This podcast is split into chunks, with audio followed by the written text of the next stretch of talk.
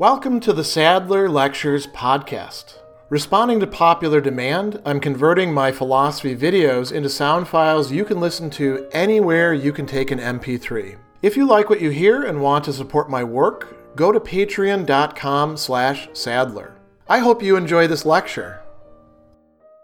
The climax and indeed partial culmination of Ursula K. Le Guin's third Earthsea novel, The Farthest Shore, is taking place in the second to last chapter, chapter 12, The Dry Land, in this confrontation between Ged or Sparrowhawk and his companion Arren or Lebannen, depending on whether we're using their use or true names, and this mage Cob, that's his use name, he, he no longer remembers what his actual true name is, who has opened up a door that has caused the crisis and indeed catastrophe. And there's a very interesting reversal that is going to take place here in this chapter because Cob confronts Ged and Lebannen and says, Ah, I'm the one who's beyond all of you. There's even a point where he tells them that I'm the, the only one who truly is. You have no name, only I exist, right? And this is, in some respect, delusion and bravado, and Ged cuts right through it. Prior to that, when sort of like a, a super villain revealing his, his terrible plan. Cob tells them what was going on. He says, uh, would you like to know how I did what I did? And he says, I rewove this, these spells from the Pelnish lore and made a, a spell, the greatest spell that has ever been made, the greatest and the last. And in doing so, he dies and he says, alone of all men in time, I am Lord of the true lands. And the door I opened is not only here, but in the minds of the living in the depths and unknown places of their being where we are all one in the darkness. This explains how all of these people, including Arren, could have Cob sort of, you know, gesturing to them, come along with me, how they could see him as this kingly figure. And he tells them, I opened a door that has been shut since the beginning of time, and now I come freely to this place and freely return to the world of the living. So he did something. He changed the very fabric of reality. He opened a door, perhaps created a door, right, between what, the two realms, that of the living and the dead. And when Ged asked him, well, where are you? He says, well, I'm in between. And by that, there's not a third realm, but he's able to go between the living and the dead. Now, this sounds really terrible, but also on Cob's part, awesome. And then when Ged talks to him, Cob admits what the real situation is. Ged tells him, I would give you life if I could, Cob, but I can't, you're dead. And then Cob says, you cannot give me death. No one can ever set me free. I open the door between the worlds and I cannot shut it. So this is an admission. He did something that was incredible, but on the other hand, he's not really the master, the Lord, the immortal one that he pretends to be. Something is greater than him. Something is compelling him. He says, no one can shut it. It will never be shut again. It draws, it draws me. I must come back to it. I must go through it and come back here into the dust and cold and silence. It sucks at me and sucks at me. I cannot leave it. I cannot close it. So here he's admitting that what he opened up is not really subject to him. He is subject to it. So as grand as his power is, there's something else that has greater power than him. It compels, it determines, it necessitates him. But this is why it's a crisis and a catastrophe. I mean, Ged might be willing to intervene to help out somebody stuck in a situation like that. In particular, since Ged himself monkeyed around with life and death and opening up these sort of doors in the past himself, as he's admitted. But there's a catastrophe for Earthsea, and Cob knows this. He says, it will suck all the light out of the world in the end. All the rivers will be like the dry river. There is no power anywhere that can close the door that I opened. Very strange was the mixture of despair and vindictiveness, terror and vanity in his words and his voice. So Cob is now opening to get an and in the possibility that maybe they can get him to at least give them information. And that is what they try to do. They say, you need to show us where this door is. And Ged says, though you chose despair, remember we have not done so. Take us there. And then Cob says, I will not. And Arren says, you will. And he says, Who are you? My name is Lebannen. Ged says, You who call yourself king, do you not know who this is? And then Cob says, basically, there's, there's no point to this. He is dead. You are dead. You cannot go back. There's no way out. You are caught here. And then Cob takes off running and, and they follow him up the dry river.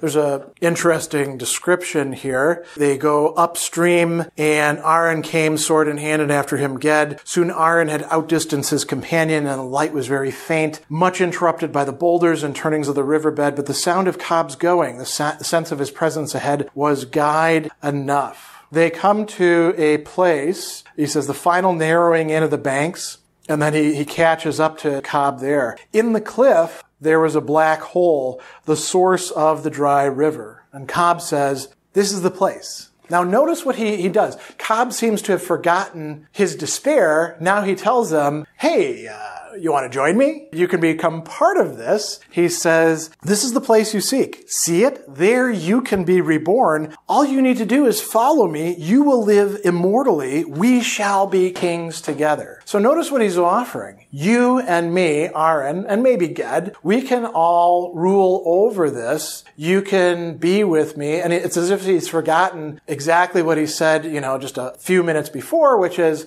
I'm not really in charge here.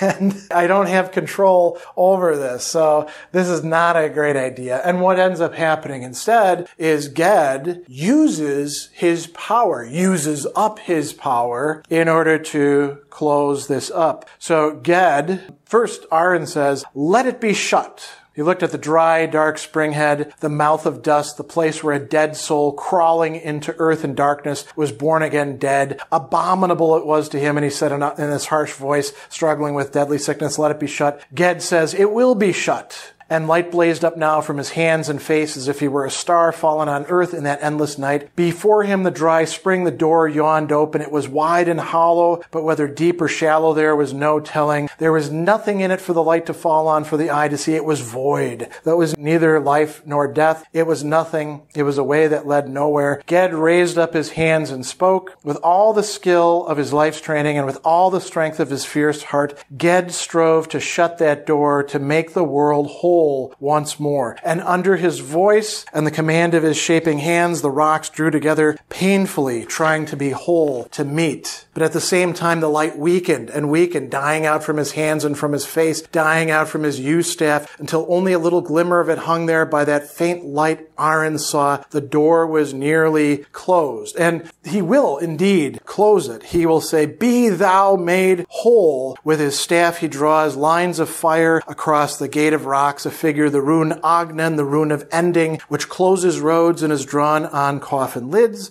And then there was no gap or void place among the boulders. The door was shut.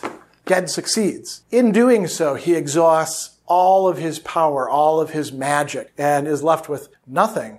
Although not completely with nothing because he will do one other thing. Prior to this, Cob, seeing what's happening, attacks Ged. He tries to strangle him. Lebannen cuts him across the neck with his sword. And there's actually, the, uh, I should read this description. This is, is quite good. Arren raised up the sword of Serriadh and brought the blade down straight and hard on the bowed neck between the matted hair. The living spirit has weight in the world of the dead, and the shadow of his sword has an edge. The blade made a great wound, severing Cob's spine. Black blood leapt out till lit by the sword's own light. But there is no good in killing a dead man, and Cob was dead, years dead. The wound closed, swallowing its blood. The blind man stood up very tall, groping out with his long arms at Arren, his face writhing with rage and hatred, as if he had just now perceived who his true enemy and rival was. So horrible to see was this recovery from a death blow, this inability to die, more horrible than any dying, that a rage of loathing swelled up in Arren, a berserk fury, and swinging the sword again, he struck with it a full, terrible downward blow. Cob fell with skull split open and face masked with blood. Yet Arren was upon him at once to strike again before the wound could close, to strike until he killed. Ged then closes the thing, the doorway. And after that, Ged tells Cob this. By the word that will not be spoken until time's end, I summon thee. By the word that was spoken at the making of things, I now release thee. Go free. And bending over the blind man, Ged whispered in his ear. Cob stood up. He looked about him slowly with seeing eyes. He looked at Arren and then at Ged. He spoke no word, but gazed at them with dark eyes. There was no anger in his face, no hate, no grief. Slowly he turned and went down the course of the dry river and soon was lost to sight. That is the end of the person who almost destroyed the world. He becomes one of the dead. Ged releases him into that now that this horrible damage that was done, the gap, the void, the doorway between the worlds has been closed by the sacrifice of all of Ged's power. And that is how the hole in existence ends up being closed. It's not the end of the story, but it's the end of the crisis. Special thanks to all of my Patreon supporters for making this podcast possible. You can find me on Twitter at Philosopher70, on YouTube at the Gregory B. Sadler channel, and on Facebook on the Gregory B. Sadler page. Once again, to support my work, go to patreon.com slash sadler. Above all, keep studying these great philosophical works.